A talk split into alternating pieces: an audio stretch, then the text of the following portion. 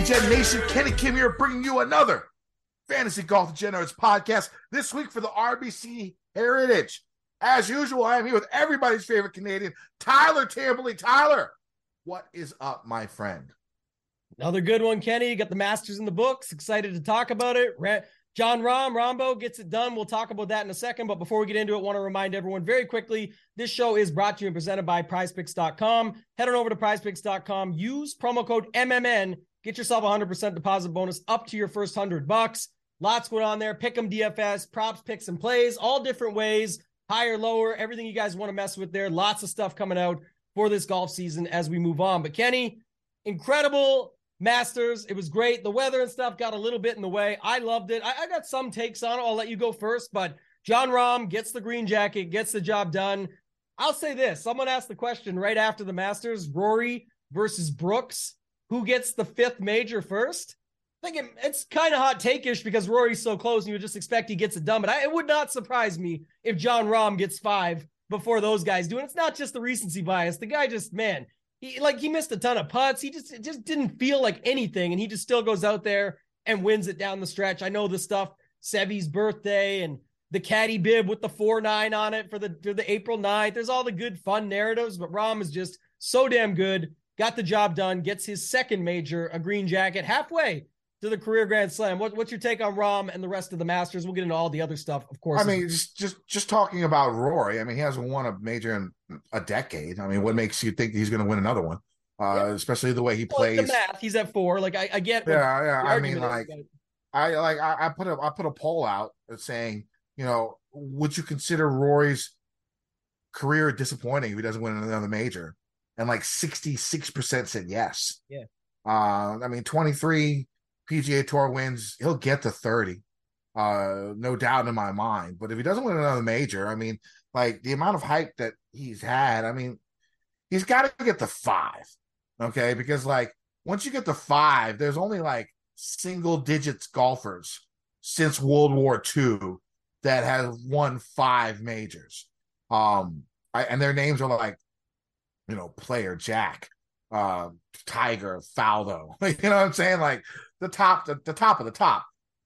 And um, you know, I if, you everyone would have thought that he would be in that in that group, but I mean, he might be top twenty five best player of all time, top fifty, something like that. I, top twenty five, I could say probably realistically top twenty, but everyone thought he'd be a top ten player uh, when he started. And it's been a little bit disappointing. And the amount of work that he put in, like this was his chance. I mean, the form was good. Uh, he played 81 holes at Augusta prior to uh, playing the, the event. It's not great. I mean, I'm a little bitter because, of course, I had him in cash last week. Him and Conners, uh, the two guys that I thought, you know, no problem. They're going to make the cut. Uh, to make it easy. I'll be fine. The other four guys made the cut. Them two motherfuckers didn't. So I could just be a little bit bitter about that. But let's talk about Jon. I mean, Jon, uh, I think I picked Jon to win the Masters at, at in the uh, season preview show. Uh, of course, I didn't bet him because I'm stupid. That's just the way it goes.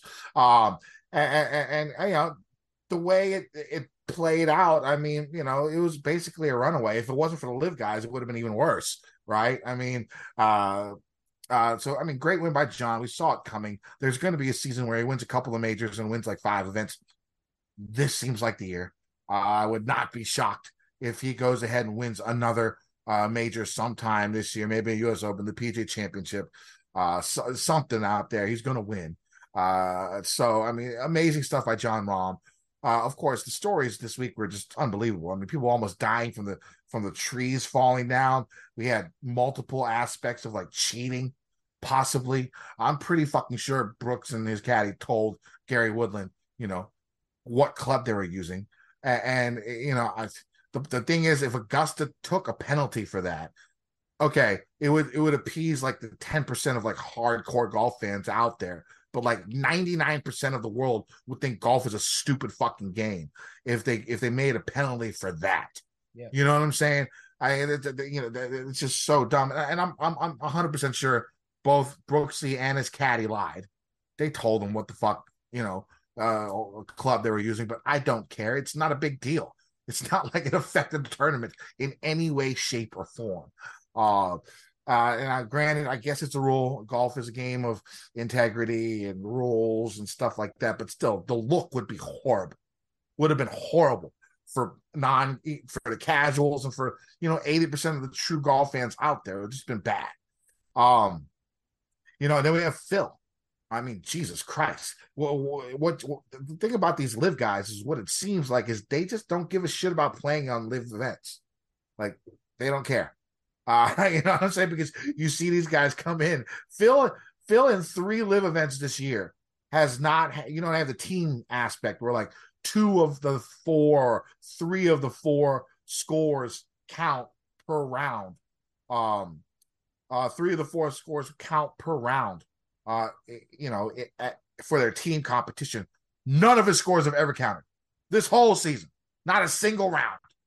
And he goes out there and does what he did. I mean, almost as amazing as his win uh, at Kiawah a couple of years ago. I mean, the storylines are great, but I mean, what it comes down to at the end is Rahm is amazing, number one player in the world. Nothing really phases him. Um, he he seems like a dog out there. He has that attitude where you know he thinks he should win every event, uh, but it's not like scathingly, you know, bad from perspective like Koepka was because it's the same attitude Koepka used to have. Uh, you know, uh, it's just Koepka portrayed it in a different light um, than Jon, but they, they both have that same idea. Uh, it was a fun Masters to watch. I thoroughly enjoyed it uh, even though I lost a fucking shit ton of money. Uh, luckily, the GPPs were fine. Uh, you know, the funny thing is in, in GPPs, so the winner of the five dollar, which is the one that I um played, uh, he uh he had Spieth, Hovland, Burns, Young, Koepka, and Reed uh, in his lineup. I was overweight on all of those guys. Rostered all six of those guys didn't have a single lineup in the top 1000. Now, luckily, I had a bunch of lineups in the 1000 to 2000 range, which was like $30 a pop, and that saved me.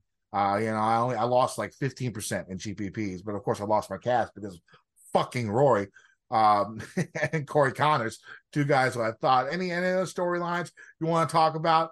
Um, when it comes I got a few. to, uh, yeah, I mean, I think yeah. we're trying not to do the longest recap in the world, but I will say one thing about the Rahm factor. I mean, you talked about it. We I talked about it with you the start of the season. Going back to that preview, you talked about it uh, with Rahm to win the Masters. I think you had him, but you talked about the chip on the shoulder and how you know last season in a lot of those interviews he was said, "Oh, you got to talk to Rory," basically insinuating you talk to Rory and Tiger and those types of guys if you want information. I'm just here, like he knows that he's that guy. Even though he, the thing is, he's good enough to back it up. You gave it like with his shots, or you, you gave it like sort of how he feels, I should say. But like how Hatton does it, Hatton just doesn't have the same talent as Rahm to back it up. But both Hatton and Rahm, when they hit like a chip from 50 feet or, or 25 yards out, they act like it should go in. It's like, bro, you put like one foot, like you're good. Not everything can go in for you on that spot, but Rahm can back it up the full way. And this week, I want to talk about two things. One with Rahm, the chip on the shoulder was after the round one interview, where if you remember, he had the, the four putt double bogey to start, comes back to first round leader, and someone in the interview mentioned to him about being the betting favorite. He goes, Oh, really? That's interesting because I thought I was the third favorite when I looked yesterday. So right, it's in his head. He already knew you're going to tell me Rory and Scotty are better than me. Watch this, and he's good enough to go out and do it. And by the way, wins the tournament by four. And then I'll go to the second storyline. You can go back to that one if you want in a sec. We should talk Tiger for a minute as well. Willie Z, 100% healthy, and then WDs. But just a note Sam Bennett, the amateur, same thing. I think it was uh, Gabby. I love that guy. Her name. She mentioned it on. Uh, I got I got some problems. We'll talk in a second. But she mentioned on Twitter. It was true though. I forgot about this back at the USM at Ridgewood, where he had said the media him he said himself the media's sleeping on me. He's like, watch what I'll do. And he goes out and wins the thing. It was a battle down the stretch against Carr. He got the job done. There was a cool storyline because both them had a connection that their fathers had passed away. And if you were watching that, it was kind of neat. They were saying, like, hopefully they're up there watching us together play. And there was a lot of great information and things that you got from that storyline. But one thing he had said on the other side, the golf competition side, was they're sleeping on me. Watch this. And he goes out and wins that, by the way. And then this week, all week long, Sargent, Sargent, Sargent. He's the number one am, low am, etc. DFL for the amateurs. I was on it myself. I'll take the L2. I'm following those that know a little bit more about that than I do, and I'm good. I, I like tailing that. I'll go with it. But just thinking of that in your mind, you talk about all the time. I bring it up. The chip on the shoulder thing does matter when it's not like Bennett didn't have the skill to back it up. He did get a little bit of the the old humble pie after saying Ridgewood was a much harder course after his first two rounds went well at Augusta National, and then he bounces back and obviously doesn't do as well down the stretch. But in Butler Cabin, another great finish, another great result, a huge week for him on the nil side of things, the name, and image, likeness. People were talking about how he doesn't get the money. Well, he also wouldn't have got the invite if he was there. He wouldn't. If he's a professional, he doesn't get in. He's in on an amateur special invite. So I think that's what people need to realize. But he made a lot of money. They were they were talking in Golf Digest articles upwards of seven figures because he was literally in the feature group with Rahm and Koepka and the leaders. So uh, looking pretty good for him. Solid week overall for that. But yeah, Tiger. Let me let me let me say ahead, one thing in. about Sam Bennett. He is arrogant. He is brash. He is controversial. He says what's on his mind, and P- the PGA Tour needs that. The PGA Tour needs that. All those guys with those aspects left for LIV. Say what you want about their skill level. Say what you want about them taking money, but LIV took all these villains, all these controversial guys, guys who like to state their opinion, state their mind, who think they're better than everyone else. Like I, I get why people, I get why people that rubs people the wrong way. I understand that completely, but you need shit like that on the tour. It's what the tour is missing. The tour is so vanilla. Like, okay, yes, these golfers are amazing. What we see them do week in and week out, skill wise, on the course, incredible stuff. Top of the world, unbelievable stuff on the course. Outside of the course, these motherfuckers are vanilla. Yeah. These dudes are boring. Almost everybody it's on so. Cool, though. Almost every Rahm is the only one with a little bit of flair. Oh, you know, a little bit of that flair. You know, he's he's literally the only one. Yeah. Like I, you need, I need Sam Bennett on tour right now talking shit because I, I know golf is a gentleman's game and that's the way you think about it, but it, you need some sort of flair in, in the game. Some Seve people hated Seve. You know what I'm saying? Seve said wild ass shit. Like Seve started fights and shit, like on the course, like uh, you know, and and now people go back and they love him. You know, everybody loves Seve. The amount of controversy he's had, the amount of problems Seve had with other golfers. If you Google that shit, it's wild. People hated him, hated him. You know what I'm saying? And, and, it was so good for the tour, though. Like that's what made the Ryder Cup what it is today. Is Seve, you know, bringing that brashness uh, to that event. You know, I will whoop the Americans' ass. Like that type of that type of mind frame is is is not on the PGA Tour anymore. Um, I thought Brooks was going to call it out himself yesterday because he got he was he complained about this. There was good jokes going around on Twitter. I will talk about that for two seconds too. But like the the aspect of slow play. So he played with Bennett. I was going to say that Sam Bennett. I don't care what anyone says. I was never yesterday criticizing his talent or his skill set. Everything you just said, oh, I like it too. He is slow though, man. I don't care. This is what it is. It's just calling it like you see it. He's slow. Brooks was fed up with it. And then Brooks had to play behind Hovland and Cantlay, which obviously not Hovland, Cantlay being the culprit there. Um, you know, slowed him down. Again, Rahm had to deal with it too. No problem. Goes out and wins. It's all what you can deal with. Who knows? Point being, it happens, but that's another thing Bennett would bring to the tour. He can slow things down. Maybe people call it out a little bit, but lastly, for me, Kenny, I guess we do got to talk about Tiger, but the LIV versus PGA thing. You and I were going to talk about this. I know when I said it earlier in the season, people didn't, but like, I don't know. I still felt, I, I don't think it helps LIV. I agree there. Like maybe they get a few more viewers or something. I don't see that even. But personally, here's the thing golf Twitter, us involved in jokes and having fun with it. Yes. The golf media making it into something. Yes.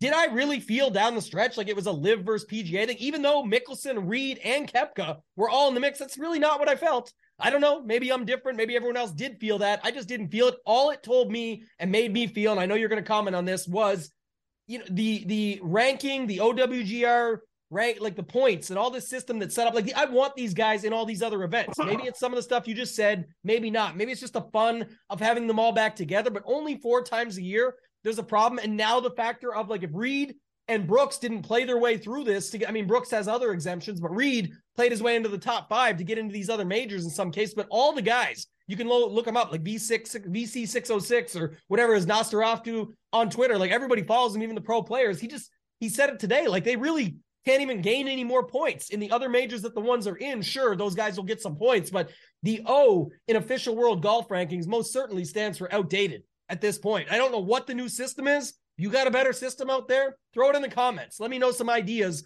on what you think might be a great system. But I'll tell you what, missing these guys and these other, there has to be a better way. There just has to be a better way. Well, what are your well, thoughts on LIV versus I mean, PGA and that in general?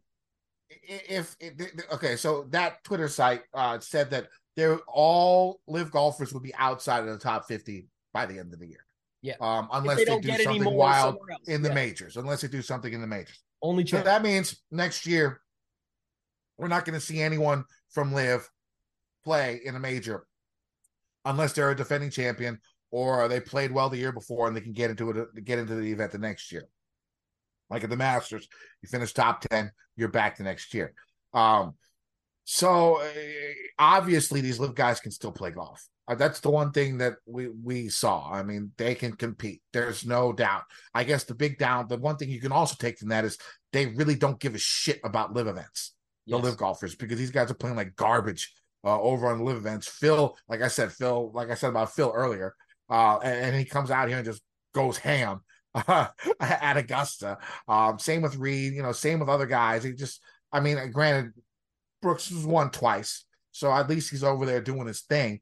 Uh, but like for the most part, like no one cares about that. I will say, you know, these next two events for LIV, they're really going to hang their hat on it because the crowds are going to be amazing.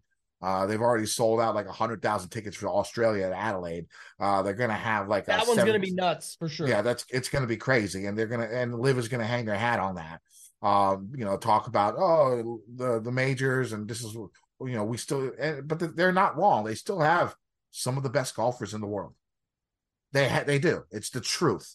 They have some of the best golfers in the world on their tour. There has to be something to get these guys to play uh, these majors year in and year out. Um, uh, if it's some type of agreement with the mat with the Augusta National, the R&A, uh, the USGA, and the PGA of America, they have to find some way to get these guys in and i really don't know what the answer is. I mean you can maybe like if you i was thinking okay if they win a LIV event they get to yeah. go play but that's so unfair to every single other tour out there you know what i'm saying? Like i don't know if they're they would be able to do that. Um so i don't know what the fix is but something has to be done to get these guys to play because the event felt for the first time this year like a real full event with these guys. Obviously, these LIV guys can play good golf. Another problem for the PGA Tour is the Players Championship loses a shit ton of its luster basically after this past week because it's not the best players in the world. It's not the strongest field that you will see um, in an event. It's just not. Without the LIV guys, it's not the strongest field. It's plain and simple. Um, so you know they they lose their luster on the Players Championship it's the four majors and nothing else, basically. Now, I mean, yeah, week in and week out, the golf is good. I like watching the golf on PGA Tour better than LIV. It's mm-hmm. better golf, better golfers, better competition, but it's not. But, but because of LIV separating and LIV being play allowed to be playing in these majors, it brings down the PGA Tour and its events, designated or not. It brings them down a notch, especially the Players Championship. Speaking of designated events coming down a notch, Rory WD second. I mean, yeah. we're getting we're going ahead of ourselves, but just to say it, like because Rory didn't make the cut. The original statement, I my understanding was you literally needed to play all of them except one to get PIP, and and I know they changed it for next year. They already with the new thing coming out took off the you got to play everyone. Rahm had mentioned, which we'll see. We're going to talk about Rahm when we get to the tiers. I don't know. There's still time. It's only it's only Monday night. Like he could be out. I don't know. It just sounds like they're already. Well, from what I hear, you don't lose all of it. You just lose a portion. That's what I'm wondering. Maybe that's the mm-hmm. case. So, like like I said, mm-hmm. either way though, I'm still excited for this week because I like this course quite a bit, and I know it's a week after the May, the Masters, and you got a bit of the hangover and all those effects, but at the same time, I'm excited to see all these great players on this course this week, switching gears a little bit, but just saying now other people like it's just it doesn't line up. Rahm had said it earlier in the season. I don't like that all like some of these designated events fall the week after a major because I think after the PGA championship, is also another one, isn't it? Or, or maybe it's after it's after. Well, I mean, Rahm. What's Rahm going to do? Because Rahm usually plays Zurich. He's the defending champion in Mexico. Has to play this week. But he doesn't. That's what I'm saying. I'm, I'm literally saying I think Rahm could still WD this week. I don't know if it's going to happen. We're going to go as if he's in because he's in right now. But I'm just saying he could still WD, take a week off after winning the Masters, and just whatever happens, happens. Take my money. Like, who cares? And then play the Zurich with whatever his teammate is, and then play the Mexico Open and defend. I don't maybe a trip away for the family, whatever. So maybe he doesn't. Maybe he just goes right through. But it's a lot, like you said, to just put that in. And Spieth talked about it this week about the grind of the schedule. Aaron Wise as literally withdrew from the Masters with basically citing mental health and, and saying wanting to get right with that going on. Like, I don't know. It just seems like uh, they've got a lot of things to still work out on top of all the things we just talked about. That's where I can segue and tie it back together, I guess, and then we can segue to something else. But Tiger, any anything you want to talk about Tiger before we move on? I just wish he, you know, he he he. I just wish he could ride a car. Product of the weather, though, I'm saying, or was it just never to? Oh no, it's definitely the weather. He looked he looked fine the first couple of days. I mean, a little bit of a limp, no problem. Uh, but when it got cold on Saturday, I mean, like, yeah, there was no way. Yeah, yeah was, that's the way it was going to be. I mean, I you know, and, and Augusta's like the toughest walk like in the world. You know what I'm saying? Like, you know, if you've ever been there, it's you know all valleys and hills and shit like that. Um, you know, and weird stances on the fairway. I think um you know, like uh, uh, an open championship or something like that, he can go out. I, I, think, like I said, his shots are still there. Hmm. Uh, it's just a matter of pain tolerance for his leg. And Jason Day said that last year when he withdrew from the PGA Championship, it's because a screw like punctured that was in his leg, punctured the skin and poked out of his leg. I mean, Jesus Christ! Just, just, just uh, check the ego, check the ego, and get a card, or just don't play anymore. I, I mean that that that that's really it. Uh, I think, I think he just said he'll never take a card. I just feel like that's true, but who knows if he ever ends up switching it up. Yeah, I mean, I don't know why. Why? Like, no one's going to talk shit about Tiger riding a cart at this point in time if he goes out and contends. Now, could there be an asterisk if he goes out and wins two more majors, three more majors, and ties Jack? Well, yeah, yeah, there would be, but he would still have that number, and I'd still think he has the game and all the shots and all the tools to go out and contend if he didn't have to walk 16 miles every for four days. You know what I'm saying? Like that. That's what it comes down to. We, we, I don't think we're ever going to see Tiger really be as unless you get a flat U.S. Open, a flat Open Championship where the temperatures are a little bit warmer than normal. Uh, that would be like his best bet, I think, maybe. Uh, but like you know, you could see him compete like in all the designated events if you wanted to. If you just rode a cart, just just get the cart, just get the cart, Tiger. No, uh, there's like there'll be like five people that bitch. Everybody else will love it, and it'll go away quickly if that was the case. No one's gonna yeah. really bitch that much, and it'll go away. So yeah, I don't have much uh. else. I mean, all these other guys played good, made runs late. Like sir, this year's Spieth was last year's Rory, whatever you want to call it. I know he didn't get to second, but he make his ride up the board like the Xander's, you know, Theegala with the incredible shot late. Cameron I think Young, Theegala's going to win a major, win a Masters. Cam Something. Young is going to win a Masters. Like yeah. those guys look good. Hovland, you know, he had some amazing chips. Like his Early. short game, I mean, a short game overall, I think he was right around average that could probably win him majors. You know what I'm saying? Like so a lot of stuff that, that I mean, this week was just so full. We could spend the whole hour uh talking about. I don't got much else. Cantlay and Scheffler, by the way, could not make a putt. So we'll talk about them. When uh, I've been talking about Scheffler for a while. A little worried about him. I think ball striking is fine, but it, you know he's gotten to the point where is he like a Morikawa now? Is he like a JT where you know his ball striking is elite, but he can't putt with a damn? And when you see that happen, you see less wins. Look at JT now. Look at Morikawa hasn't won two years. Um, you know, it's something to think about with Scheffler, especially like I said, you know, putting is mental and he's miss, missing a lot of short putts, not as much as Cantlay. Cantlay missed 12 putts inside of eight feet. Eight feet's the 50 50 mark on Hard the PGA watch. Tour. Missed, missed, missed 12 putts inside eight feet. And of course, I had him 66 to 1 with the five places each way. I was like, ah, I get the each way, my first each way hit. No. Fuck you, Patrick Cantlay, and your slow. But I'm going to roster the hell out of you this week. All right. let's go ahead and move on. Uh, let's talk about our listener league winner, one of our longtime listeners, Swelly, two, with a avatar of it looks like the Notre Dame coach or some coach, old Louisville coach, after he got a a DUI and like almost broke his neck. I'm trying to figure out who it is. I forget his name, but that's his avatar. Um, so well, we, will go over it. He had Rahm, of course, who was uh 17% owned in the listener league, of course, the winner. Spieth finished in fourth, 23% owned. Sung Jizzle, my nizzle, 22% owned. He, did you hear about the person who got fired for saying that? No. Um, uh, it was a um, he said she said for shizzle my nizzle on a um on a uh, uh news broadcast, like a 20 year anchor, veteran. They fired her for that. People are just wild nowadays. Anyways, uh, Brooks Koepka, huh? Cancel culture in full effect. I know, right? Koepka, second place. He was 16% owned. Pretty fucking chalky lineup. Uh, Patrick Reed, 13% owned. Uh, finished in fourth. And Harold Varner, uh, he was 3% owned. Finished in uh, 29th. What you think of the lineup? Three live guys. I like that at the bottom. Varner rounded it out. And the funny part is, we you know we've had this winner before in previous listener leagues, and you said Suel too. And it's actually the funny part is it's neither of what I because I always call it swole. I say it's swole because the bankroll is swole now. The the winner is actually it's like his name or whatever is like S Wallet.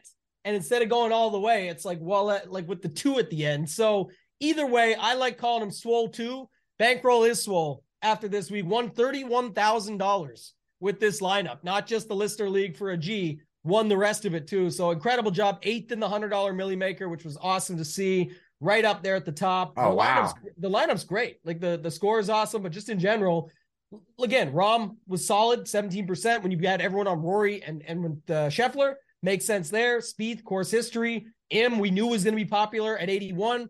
Instead of going Conners in that range, went with Koepka, who was lower in the Lister League than he was elsewhere. So it's interesting in that sense, you know, still stuck with Koepka and then rounded it out with Reed and Varner, where there was all those other guys like Tiger. Eh, eh, it was at 7,300 and forget who else was there, but there was other guys right in that range. So kind of a, a nice setup of the lineup and it definitely got the job done 31,000 plus. So shout out to my guy Swole too, S and we will actually see him in the three man this week as well as in the tournament of champions back in the tournament of champions where he has been before. So excited for them. Great week overall. All right, so let's get to uh, this week. Let's get to this week. Let's talk about the course. Uh, Harbour Town, 7,100 yard par 71, four par threes, three par fives, uh, two of which are reachable by most of the pros. Off the tee, golfers just have to deal with tight tree line fairways with thick woods, bunkers, and water being a problem for golfers who miss wildly off the tee. Um, this course is the definition of target golf. If golfers hit it on the wrong side of the fairway, they might have a block second shot because of all the overhanging trees that surround the fairway. On the other hand, if they miss the fairway but hit it on the correct side and not in, and not in the woods, they will have an easier approach shot than golfers who hit it on the fairway but on the wrong side. Fairways are tight, but over 66% of fairways have been hit during this tournament's past, which is above tour average, meaning most golfers will be hitting less the driver to place their balls in the right location. Uh, a lot of the fairways get extremely narrow around the 300 yard range, thus preventing golfers from breaking out the big stick. Because of this, the average driving distance here is a, is one of the shortest on tour, either first or second every year, at around 265 to 275 yards. The rough normally isn't too thick, but missed fairways should make approach shots much tougher onto these small greens. On approach shots, golfers will see some of the smallest greens on tour with slight undulation and an upside down bowl configuration, which could make approaches that land on the edge of the greens more likely to roll off, leaving golfers with tricky up and downs for par. The greens usually play on the slower side with a Stimpmeter rating of around 11, and the grass uses TifEagle Bermuda. Golfers will need to be accurate with their approaches, not only because of the small size of the green, but also because of the obstacles around the green. There are bunkers around almost every hole, and water will be a factor around a few greens as well. Another bit of trouble the golfers will face around the greens are overhanging trees. Um, a couple of holes actually have trees right in front of the green on both sides, making it almost look like a field goal post. Uh, so on these holes, if a golfer misses a little left or a little right, the trees will knock the ball down and leave tough, tough chip shots onto these greens. Only 57% of greens are hit at Harbour Town, and even with light winds, uh, these greens are still going to be missed. Uh, scrambling is important. Uh, like in 2019, with three of the top four finishers um, hit less than 60% of the greens. So you know uh, the, the short game will be important, though the short game is fairly easy uh, compared to other courses. Uh, you're just gonna, you know, hit a lot of chips. Uh, what do you think? What, what, what do you think golfers need this week to win? Everything you just said, but it's funny because we, we talked just a few moments ago about the Scheffler thing and needing those putts. Well, when you have the smaller greens and you're missing more of them naturally, what becomes popular is who's making the most five to 10 footers. And he's going to have, you know, likely a bunch of them. Because even if you put it inside, if you have a great, you know, going opportunities gained within 15 feet, I think it is, you look at that, it's like, okay, he's still inside that range, but anything he gets closer or short misses. So I don't know. I, I mean, in general, you talked about it. Got to be in the fairway typically. The around the green, the scrambling becomes very important. But Kenny, like always, I'm going to talk about something totally different because you just landed the course preview and the stats. Two things. One, lazy week. Man, everyone's on a Masters hangover. I, I think we get a little bit of a lazy week here, meaning we get congested ownership. The only thing that counterbalances a little bit with that is the fact that it is a super soft pricing from DraftKings and a super stacked field, which I'll go to my next point in a second. So there is where we always get the spaced out ownership at these softer fields, stronger events, or sorry, yeah, stronger fields, softer pricing. But when you also combine it with a lazy week, I do think like the Kuchars, the Postons, the Cantlays, we'll get to all these guys. Maybe that's your cash lineup. My point is, those types of guys are still going to become popular. And that's my second point. I want to get your thoughts on this before we hop into the tiers. Is usually course history is pretty prevalent here. The same guys do the same thing every single year. But does that get outweighed when you just bring all the best players in the world pretty much into it, where it's like, ah, those guys could still do well, but they could get dusted by other guys in the same price range or pivots that are around them that just aren't getting the same ownership because they don't have the history. And we're a week after the Masters, where some people are ah, a little bit fatigued from playing PGA DFS. There's still good tournaments though, so I'll hop in the streets. What does this podcast say, or what do those guys say I should play? All right, I'll go that route. Let's try it. I don't know. What, what's your thoughts on that? Because I think that's going to be a bigger factor this week. Yeah, I mean the whole fatigue thing after the Masters is true. If you could tell right now, I am fucking exhausted. I am not my normal uh, crazy wild self on this pod so far because I'm just tired. I am taking next week off. We're all taking next week off, and I can't fucking wait uh, about that. Having a week off is like one of the greatest things ever. Uh, uh, when you do this pod 44 times a year. Now, I think when it comes to course history, I think you just have to. I don't think you just blindly go course history. I mean, I I, I think people are off that anyways mm-hmm. uh, nowadays. They, they, don't. I mean, you have to have some type of form coming in more than likely, especially in a field like this. Uh, now you combine good form with good course history. I mean, you're going to have a popular golfer.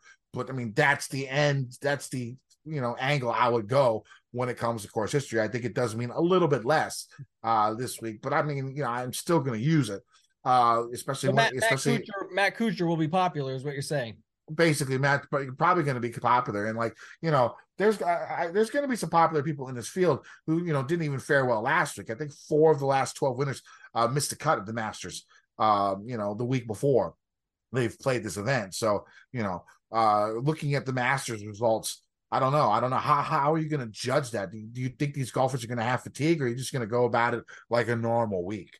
I think that's what it's always been, right? I don't remember 100% correctly, but I think it was always like the guys that didn't do some of them. Oh, again, it's always a blend. Samples are so small, this year over year and stuff. But I remember like a lot of the guys that had could have a miscut at the Masters and then come out and play well here, no problem. Because again, it's just totally different setup, different course, all those factors that go with it. Obviously, if you're sharp and on your game, should be better. My, uh, you know, the obvious joke with Kuchar is that he is extremely cheap at 7,700. He dominates this course and he's coming in off a third and a 16th place where he's done pretty well. He like almost won a seat into the Masters, uh, you know, last at Valero or whatever it was two weeks ago. So I think he, I think he ended up being 51st after Valero, and I think it was on top of that, yeah. the top 50 yeah. thing was over though, but still, yeah. he lit it like again, all those things combined. It's like, yeah, that makes for a pretty popular guy. And I would just say, like, I'm not ignoring course history. I'm never big on it anyway, so I wouldn't ignore it because the same guys play well here for a reason. But you have to also apply that thought process to some of the other guys. I remember last year, and this is an interesting one because we're going to get there in a second anyway. But last year,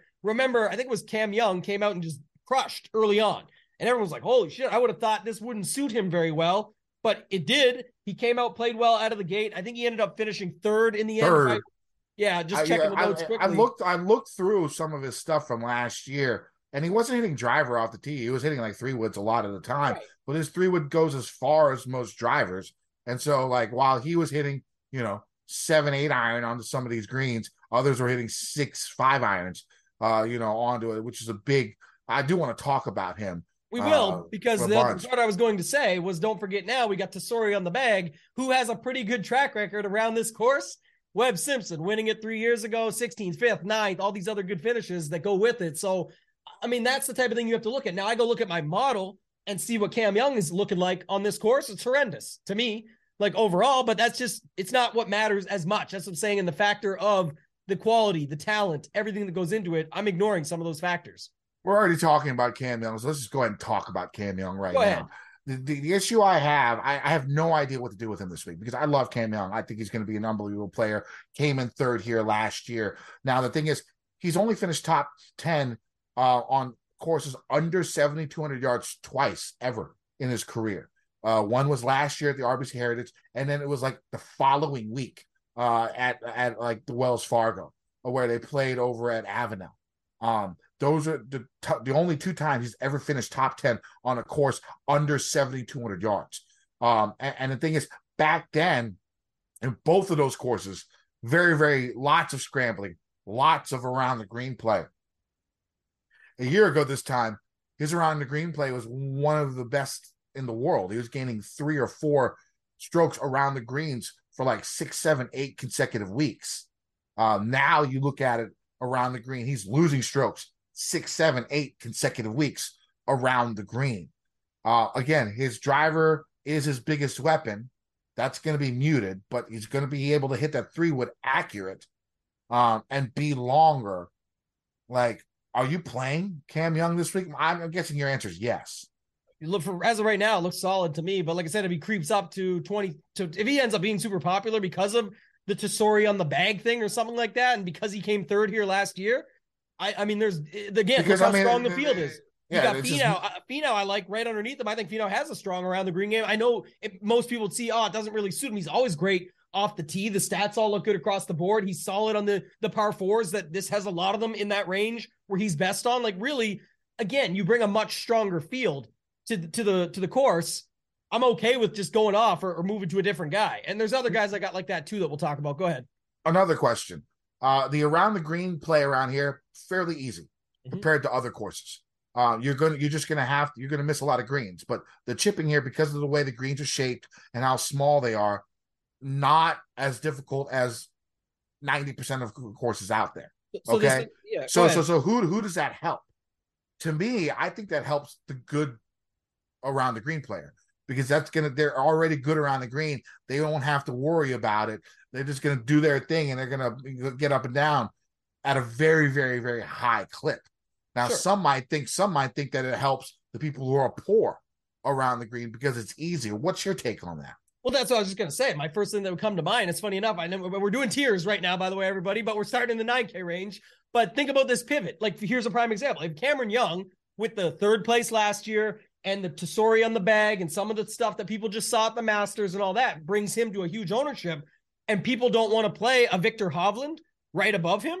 Like Hovland can not only hit those greens if he's on with his ball striking, but if he's off, we saw some better stuff around the greens. He backed up his words at least a little bit at a tougher around the green course. The first now- three rounds, he was almost he was well above average. Now he struggled a I'm little bit on though. So Sunday. if, if he comes in at 10% and Young is 20, again, I don't even know where we're at with ownerships yet. Maybe he's popular because of that. My point is just saying when you have valid pivots here, and we may have, I'm just saying may because again, it is weak pricing and a strong field. That usually does see balanced ownership. But if people get lazy this week and it just becomes the Cantlay, the Kuchar, the Poston, the ones that you expect to be high owned, and that does keep the ownership congested in those areas, you'll be able to get good leverage in these other spots. I think a guy like Hovland or Finau with very strong around the green games can get on with the ball striking. If they could just make some putts in certain spots, they're just as fine to be in the mix. So that's where I'm saying I definitely think there's options Uh, in this range. You don't have to commit to someone just because of a couple narratives on paper. I have them very similar. Who do you think wins a major first, Hovland or Cameron Young? Because today is all the talk of Young yesterday, Young last year. in the majors, all these other things coming up, PGA Championship, US Open, but Hovland was in the mix again. Hovland's got wins. I know they're not the biggest name, biggest value wins, but who do you think wins a major first if one gets one of Hovland or Young? Uh, I mean, I still think Hovland. I still think Hovland. I don't know, man. He, Cam Young could become the best driver in the world. He He's might. so. They're both so he good. might. He might be there already, and that is such a big difference for people. I mean, cutting cutting down, hitting, you know, carrying at 330 yards and being able to hit a nine iron while other guys are hitting seven and six is just a, such a huge advantage. Even if he's weaker with his irons, he's hitting shorter irons into these greens. Um, and so I, I think I might go Cam Young over Hovland, but I think they both win majors. It's pretty Uh, close. It is yeah. a tough one, right? When you just Yeah. put that one down. is tough. And you know, the thing is, as of now, I have Finau and Hovland starred. I don't have Cam Young.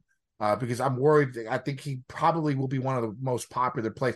Now, if he's like under 20%, if he's like 15%, even up to like 17, 18%, which it could happen because everything is so usually so spaced out um, in these um, elevated field events, you know, then maybe it makes it a little bit easier. But I don't know, man. Like, I, I, can he? Is he talented enough to go and, and put out another top five and a, course that under 7,200 yards where he's not been great at, uh, especially in the last year?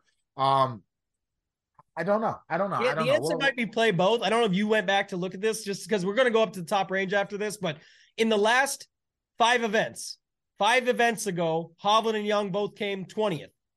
Four events ago, they both came 10th. Three events ago, Hovland came third, Young came 51st. But then you flip that two events ago where Young came second, and that's at the match play. It's considered 31st for Hovland, but he did bad. Like it's like 51st level. And then they both came seventh at the Masters. Like the answer might just be to play both. They're both playing very well. They both have all those top tens recently.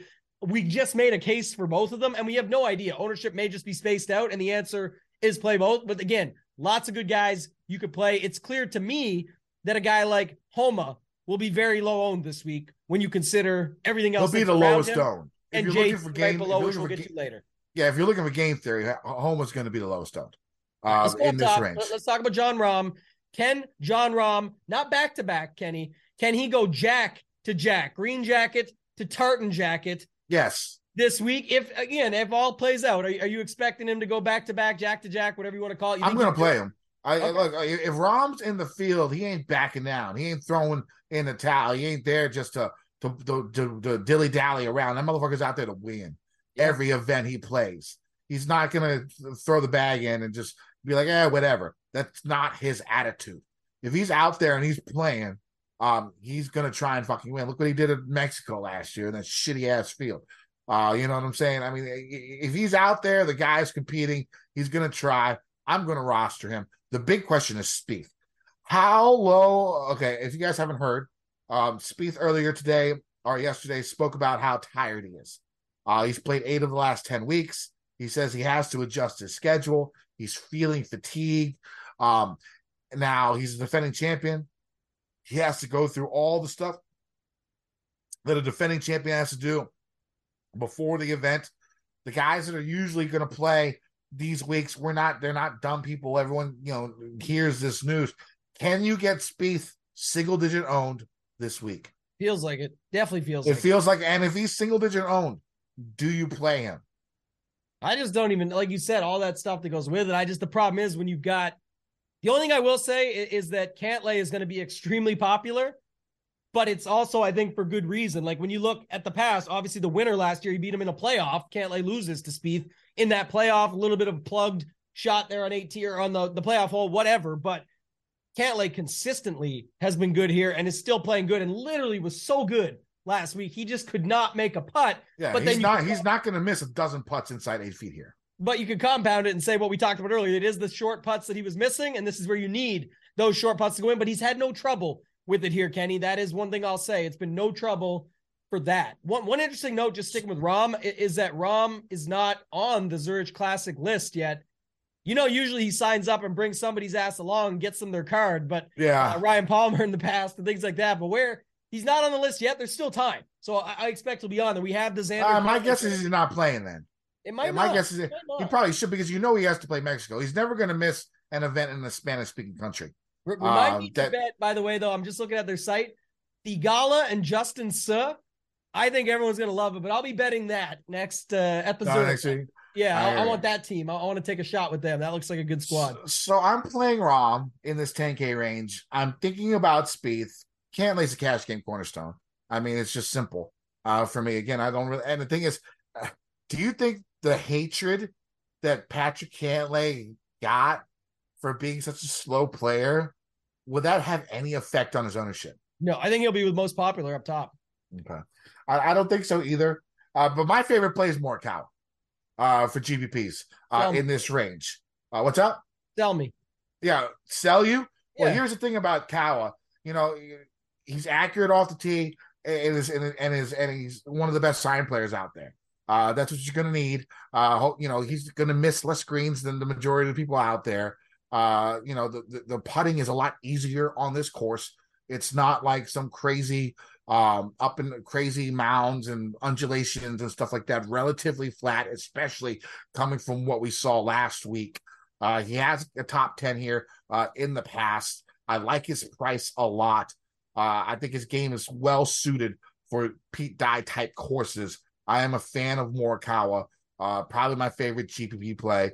Um and the thing is he has what three top 10 it's not like he's been playing horrible you know, there's I still hate him for losing the uh, tournament of champions, but you know, I I'm I'm not going to let that bias go go on me. I mean, you look at his numbers, um, you know, he's top 10 from 150 to 170, top 10, he's first from 150 to 175, where you're going to see a shit ton of approaches, and then he's what eighth from 175 to 200.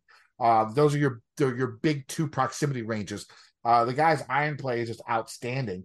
Um, he's really good on par fours, tons of birdies, tee to green, uh, his apps. It just all makes sense, and I love that price. I'm going to be playing a lot of them. You can get you can do a lot of flexibility starting with him at what just ten thousand dollars. Why do you not like him? I did not like him. I wanted to be sold to hear what your takes were. One thing I was going to say from a roster construction standpoint that stood out to me is like, I think people are going to be looking for the Cantlay pivot. And the mm. answer might be to play something like Cantlay Kawa or Cantlay Spieth, where you're doubling down, which forces you to skip. Why, like we literally went to the 9K range to start our conversation, something we never do. Why? Because it's intriguing. So to most people trying to figure out that 9K range, what if the answer is just to say instead of pivoting off Cantlay, mix him in with somebody else that could beat him and win? Like what if Kawa wins, but Cantlay finishes T6? And those are the two guys you need with lots of the guys available down low in the softer pricing. So I do think there's something interesting to that perspective. But as of now, I, li- I like the big two up top, pay the 11K plus, Rahm Scheffler, and then Cantlay or Morikawa is fine, but Cantlay is going to be extremely popular in this range. So I, I could easily see just taking those one of those big guys and dropping down into the 8K range as well. Anything else up there or anything else in the 9K range you want to talk about? We spent a lot of time on Hovland, Cow, or sorry, Hovland, Finau, Young, but anybody else in there you want to mention? I mean, Xander's intriguing. I'm not the. I don't know whether to go with him or not. I mean, he was finishing like 55th, 63rd, and 33rd here with shitty ass fields when he's played. Uh, so I don't know if this really suits his eye. You would think it would, just because of the way his game is. I mean, well above average uh, around the green, strong on par fours. I'm a little. I, I I'm a little surprised at how poorly his proximity is from 100, 150 to 200. Uh, he's outside the top 40 in my model in the last 50 rounds. Uh, I'm not sure if I want to get on board with that, but um, yeah, I mean, you know, for me uh, in, in these two ranges, Rahm, Morikawa, Hovland, Finau, GPPs. I want to go ahead and play Cantlay in cash game in, in cash. He's my first cash game cornerstone. Yeah. Uh, let's go to this 8K range. The big question is going to be Justin Thomas, $8,900.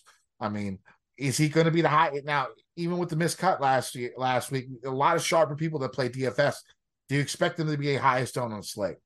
No, I think Kuchar's gonna be the highest owned, seventy seven hundred dollar Kuchar, or because it's a major type and setup. I, I guess again he'll be the highest owned value play, and some of these guys will be up there with him, like JT, the Cantlay. It might be Cantlay just because everyone got to start up top, so like you get twenty four percent Cantlay, and then these guys fall in line right after.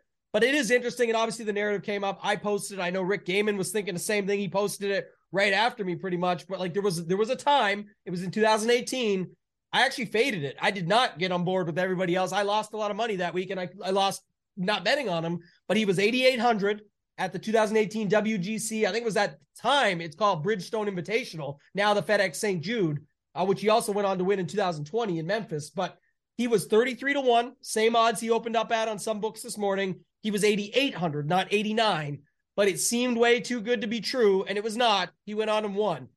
Does that mean the same now? No, literally sample size one. If that pumps his ownership and all that that goes into it, but it's Justin Thomas. It's too cheap. He could score. If he makes through, yeah. gets to the cut, like he's going to score for you and make up those points. So I understand it.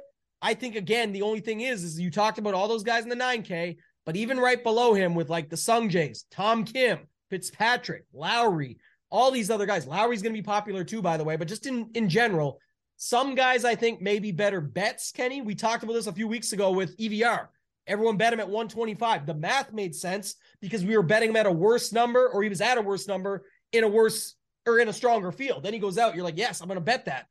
That can be a good bet, but it doesn't mean it's going to be a great DFS play if someone gets super popular and there's lots of options that you can play instead. You don't even have to fade just because the ownership. You can play guys around it that you like better, have better stats, have been doing better. All these factors like JT man, he he got the kiss of death too. He went on that interview at the Masters, did the little hole by hole, said, I'm just drinking a protein shake because it's going to be a long, long day for me. Well, not if you don't make it to round three, buddy. So that was a problem right there for him. I thought that was pretty funny that those who highlighted that. It was pretty true.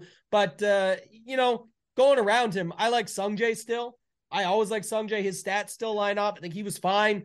Tom Kim, 40 to 1. I bet it maybe a better bet than a DFS play. It's Matt Fitzpatrick, always been on record talking about how much he loves this course. I know a lot of people that bet him, and the numbers seemed crazy at first, like 28 or 30. But then when Rory WDs, you're like, oh, Fitzpatrick, pretty good. Now he's down to like 20 or 18. So I, I get it. I like him in play. Lowry, I bet at 40. Again, a guy I think's a better bet than a DFS play, maybe. Again, it lines up. But when you see what's around it, I, I kind of like Theegala. I like um, Hatton, Fitzpatrick, Sungjae. Those are just some of the guys that stand out in this range for me. And then I'll make decisions on guys like JT and Lowry. But like again, if Lowry's going to be super popular at 8,300, I don't think you have to play him just because of his course history. We now bring a much stronger field around him, and I'll continue to highlight that. But that's really what stands out to me. Yeah, I'm playing like every person in this AK range except like Theegala and um and Sam Burns. Uh, as of now, they're the only two that I haven't clicked. Everybody else is a star next to their name. Uh, is going to be my third cash game, as my second cash game cornerstone. A couple of good uh, appearances here the last couple of years. Uh, really good Masters finish, making the making the making the cut on the number and finishing in the top what, twenty. Um, you know, eh, his game seems suited for this. I, I like a lot of Koreans uh, this week. Shocker. Uh, there seems to be uh, they could be well, and I think Tom Kim's one of my favorite plays. Um, you know, he can go out there accurate off the tee, good iron game. This seems like the type of course that he can really do well at. Shorter, doesn't have to use his driver, doesn't have the disadvantage of being 30, 40 yards shorter than most of the other elite guys out there. Uh, he can just go ahead and hit it, hit his drive. He could probably hit his driver out there, 285, 295, uh, and hit more fairways than a lot of guys with this three wood. Um, so uh, I'm a big fan of Tom Kim uh, this week. I bet him 40 to 1. Uh, I bet Lowry 30 to 1 as well. I, I think it was like 42 when I first saw and I got I it at 40, jumped, yeah. Yeah, I jumped on it too late. Uh, but I mean, I I bet Justin Thomas 28 to 1. Like this 8K range is going to be heavy for me. Um, and so because of that, do you think it's possible the 9K range gets sort of overlooked? Because usually it's the 8K range that's overlooked, and I don't think it's going to happen this week. It's not going to happen this week, but again, roster construction, you can only do so many things. So I think you definitely see a lot of like Cantlay, pick a 9K guy, grab at least one 8K guy and drop down. So 10 9 8 could be very popular. And then also, like anyone trying to get tricky can still go like 9 9 8 8. It's fine. Like I'm not saying tricky in a bad way. I'm just saying like, I definitely see how these guys are still going to get ownership, but it makes me think again, besides early look, Kenny, besides Cantlay, Justin Thomas, Lowry, Kuchar, and Poston, when we get there later, that's like the five guys yes, ownership is still going to be spaced out, was what I was getting to. But I still see congested ownership, at least on those five guys in those ranges, where then that helps you with your decision making. It doesn't mean exclude them all. Some for some it does, but you know, really exploitive p- play. But I'm just saying, I would look at it as the the the setup of like at least consider that when you're building your lineups before just jamming them all in together because those five guys yeah. should be. Yeah, Lowry's my third cash game cornerstone. Sure. I mean, again, course history is here. He was up there near the top of the leaderboard last week. He's had a couple of good finishes coming into this event. Uh, you know, the stats line up for Lowry. Again, his iron play is extremely strong, really good tee to green, really good around the green. Um, I think he makes uh, above average around the green. Uh, I think he makes a lot of sense uh, at here for the third cash game cornerstone. Um, I sort of like Hatton. I, I, like a lot of these Europeans down here. Uh, you know, Hatton and Fleetwood, I'm going to play again. Uh, both, you know, Fleetwood's like number two in my model. Uh, again, really strong around the green play, really good on par fours, really good from 175 to 200. I really like this 8K range. I'll be playing a lot of these guys. I mean, I'm tempted to make lineups with like five 8K guys. You know what I'm saying? It's definitely doable. Uh, you could do it. Uh, so yeah, I'm a big fan of this range. Let's move down to the 7K range. Of course, my final cash game cornerstone is going to be Matt Kuchar. The guy's coming off of third place. He's had seven top tens here in his career. He's made basically like every cut you could think of. Um, uh, the guy's playing good golf. He's had a couple of really good finishes uh, this year. It seems like his game has not got gotten away from him as he's gotten older. Pretty simple stuff. I'm going chalk again for the cash game cornerstones. Did not work last week. Uh, I think Conners was like 72% owned in my $100 double up that I played last week. Uh, so uh, I'm going with the chalk. It's going to be Cantlay at 10, 10 3. It's going to be Sungjae um, at what, 8,600, Lowry at 8,300, and then Hav uh, and Kuchar at 7,700. That leaves you right around 15K to finish out the rest of your lineups. I'm I sort of like um, Keegan Bradley this week. Uh, when it comes to my model, just the Pete Dye courses, uh, he ranks sixth. Uh, of course, his iron game is really, really good. Uh, par four scoring, I, I tend always find that important on courses that are you know that don't have four par four par fives. Um, I, am a fan. Do you go? I like I like Justin Rose up here in this seven K range. Uh, again, he showed a little something last week before falling off uh, a little bit on Sunday. Uh, but he, you know he's having a really really good season. Shockingly, like one of the birdie leaders on tour, like third in birdies are better gained uh, in the last fifty rounds um, in this field. Lots of birdies, lots of scoring opportunity. I really like Justin Rose uh, down here. Uh, Siwoo, of course, another Pete Dye specialist, hasn't had like the best um, uh, course history uh, at this event, but it hasn't been bad. Uh, you sort of always play Siwoo at Pete Dye events, and he's become consistent. Uh, 13 or 14 made cuts uh, this season. It's something that you've never really seen. I've talked about this for the last few months. There's a little bit more consistency uh, in Siwoo's game uh, now, and he's he's racking up the points. He's trying to catch up to Tom Kim uh, to get to that second uh, second highest ranked Korean, uh, so he can play in the Asian Games uh, this coming up year and try and get his uh, military exemption. Yep. If he gets a medal, I mean that's that's going to be you know on all these Korean guys. They're going to want to get into there. I mean, it's, it's, come down to three. It's Sung Jae Tom uh, and uh, Si Woo. Only two of them get to play.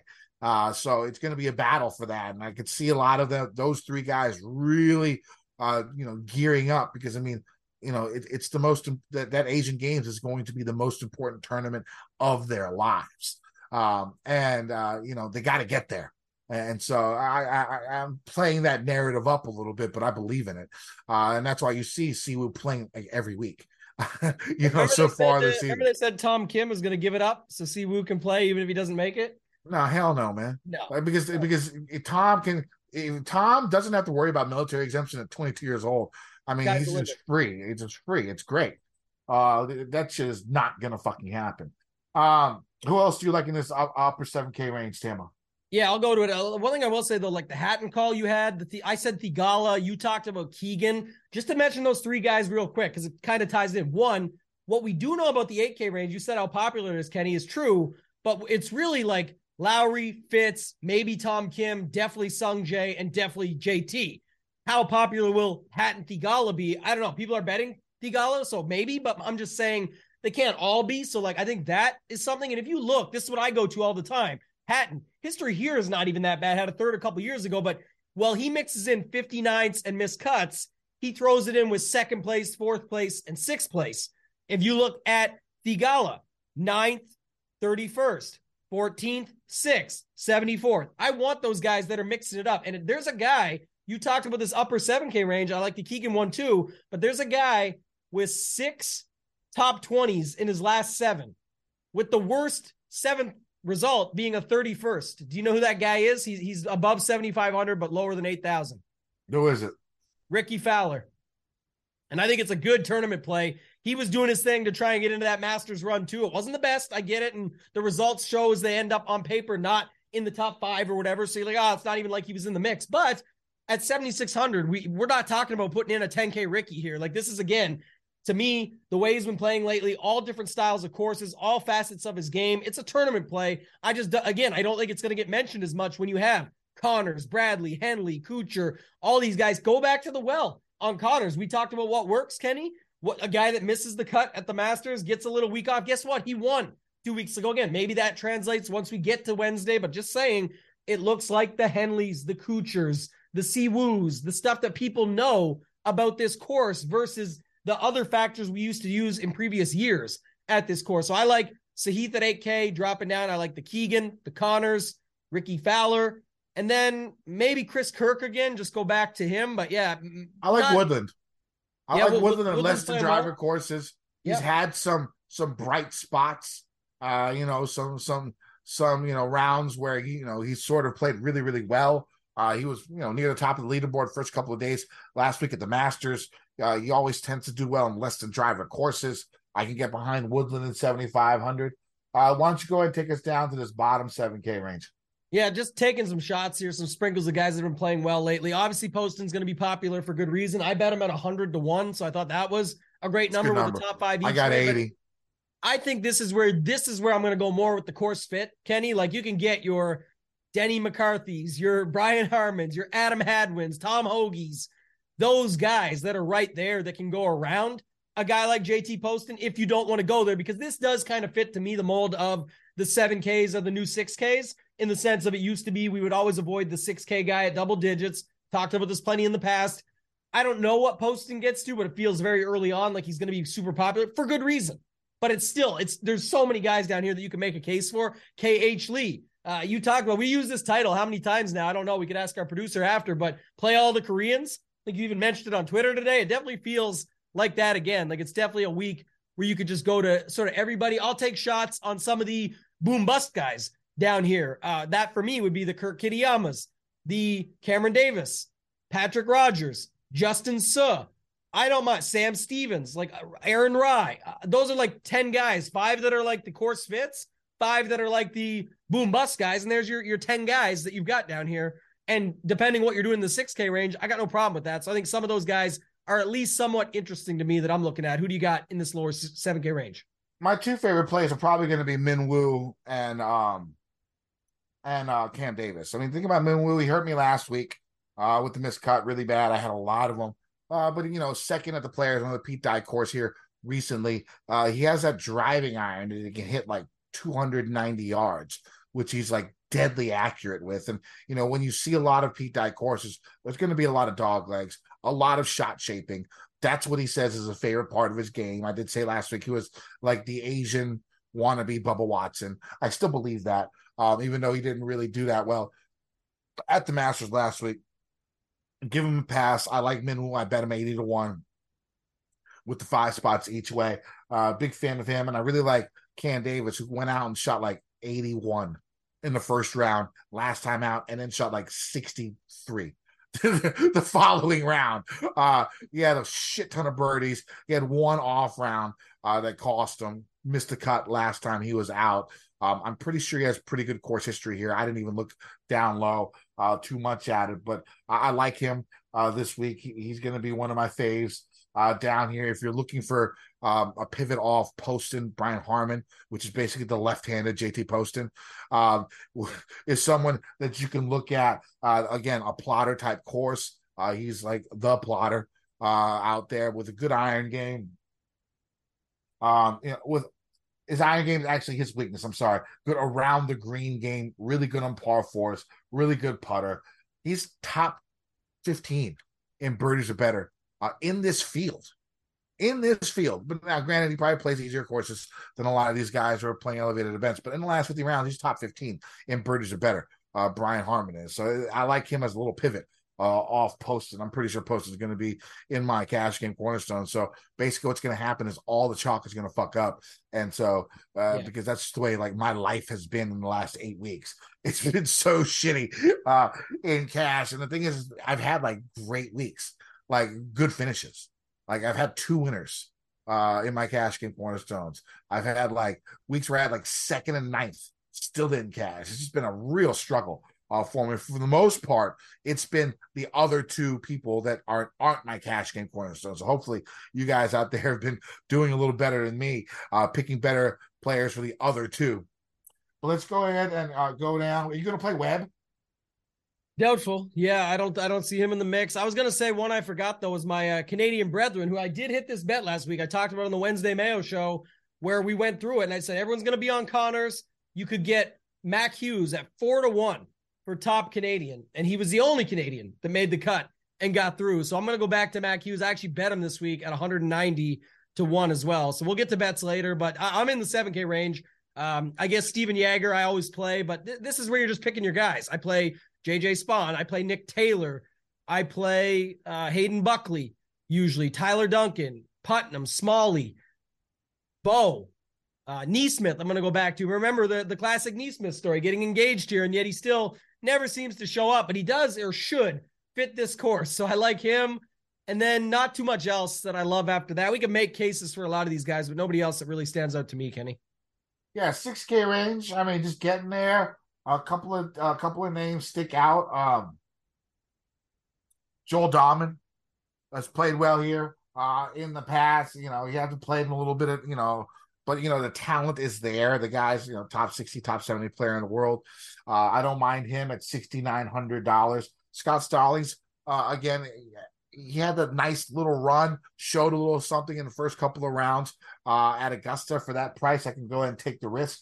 Uh, Van Rooyen down here uh, at sixty seven hundred dollars, really good from one fifty to two hundred yards. Pretty good finishes here in the past.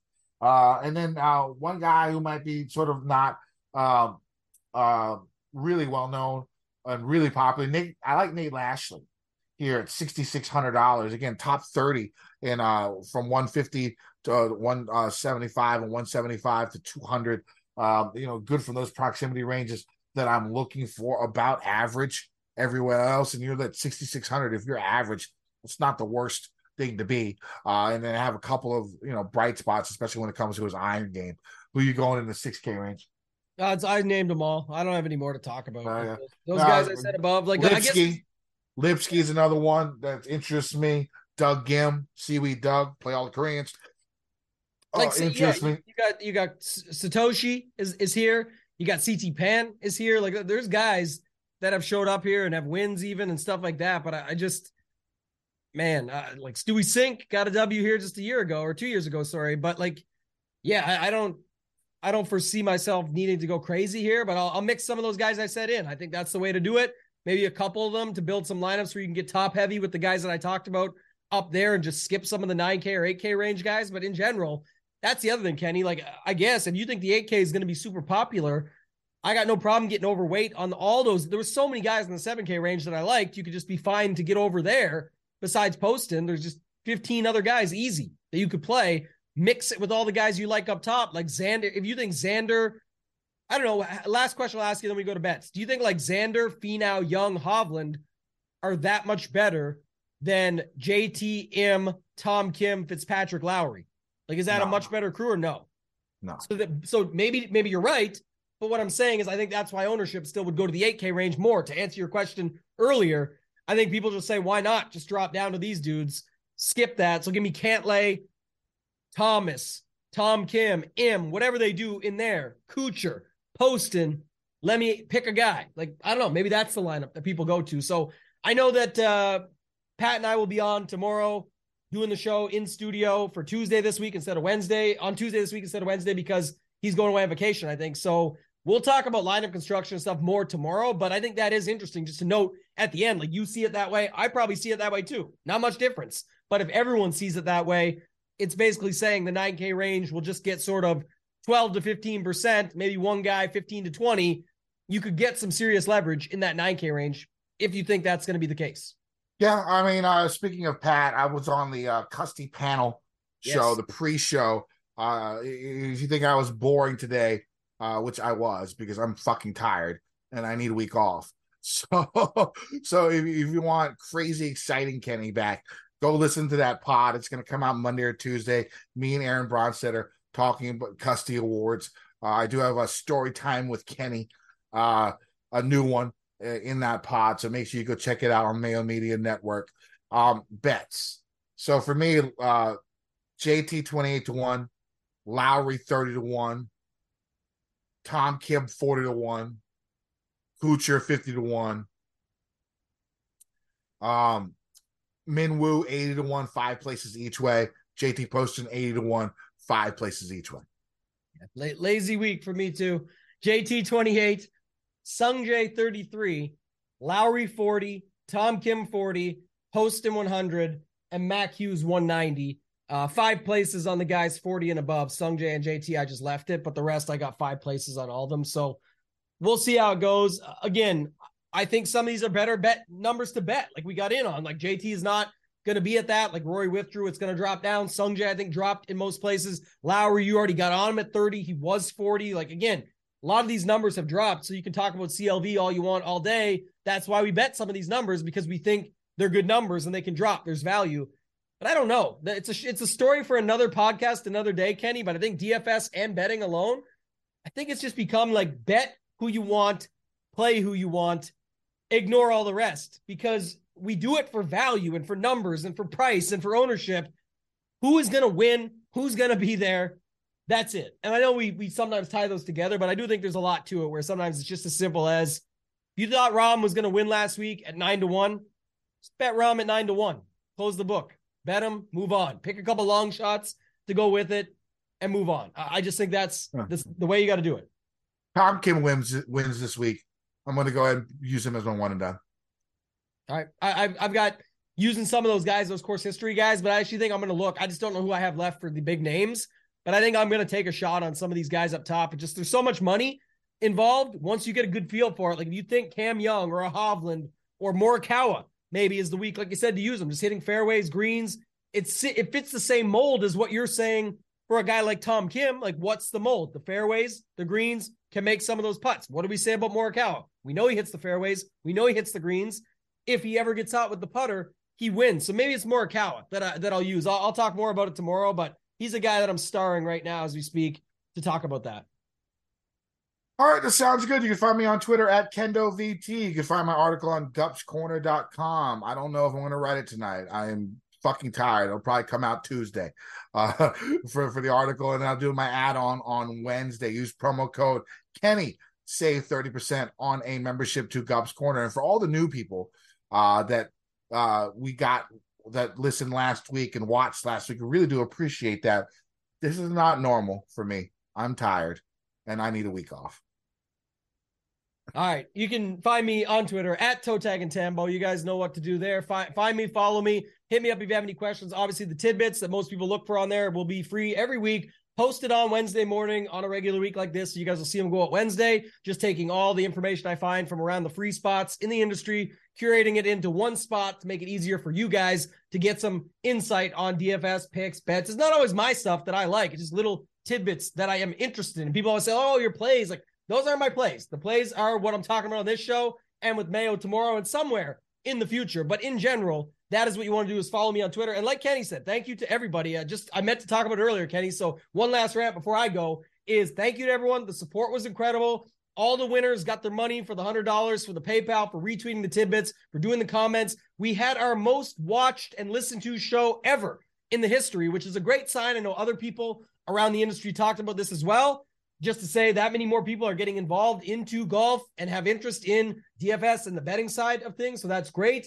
And then all the likes 346 likes, 82 comments. We had a bunch of stuff last week on the YouTube channel as well. So continue that for us. Like we said for this week, just if you want to throw it in there, comment. What would you do to fix the OWGR. I know not anyone's not everyone's going to get behind that, but if you actually think you have a good idea, I read all the comments. I'm interested to see if you want to show other support in there, go ahead.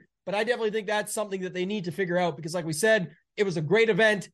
Even without me feeling like it was live versus PGA down the stretch, it was still nice to have guys in the mix that we haven't seen in the mix with other guys that we're used to having in the mix for quite some time. So I was happy about that. But that's all I got for this week, Kenny. I'm excited. Move on. After this week, it's the Zurich and then the Mexico Open. Those are not the best events of the year. Then we get back to the Wells Fargo, another major coming up next month, etc. with the PGA Championship. So going to be a good run here on the old Fantasy Golf Degenerates podcast and show. Yep, looking forward to the week off. Uh, I mean, I really don't have too much else to say. Let's win some motherfucking money. DJ Nation, huzzah. Yay. I've been getting dirty money, Jordan Belfort. Stacking penny stocks while I'm flipping these birds. Sipping on Ciroc, trip them up with the words.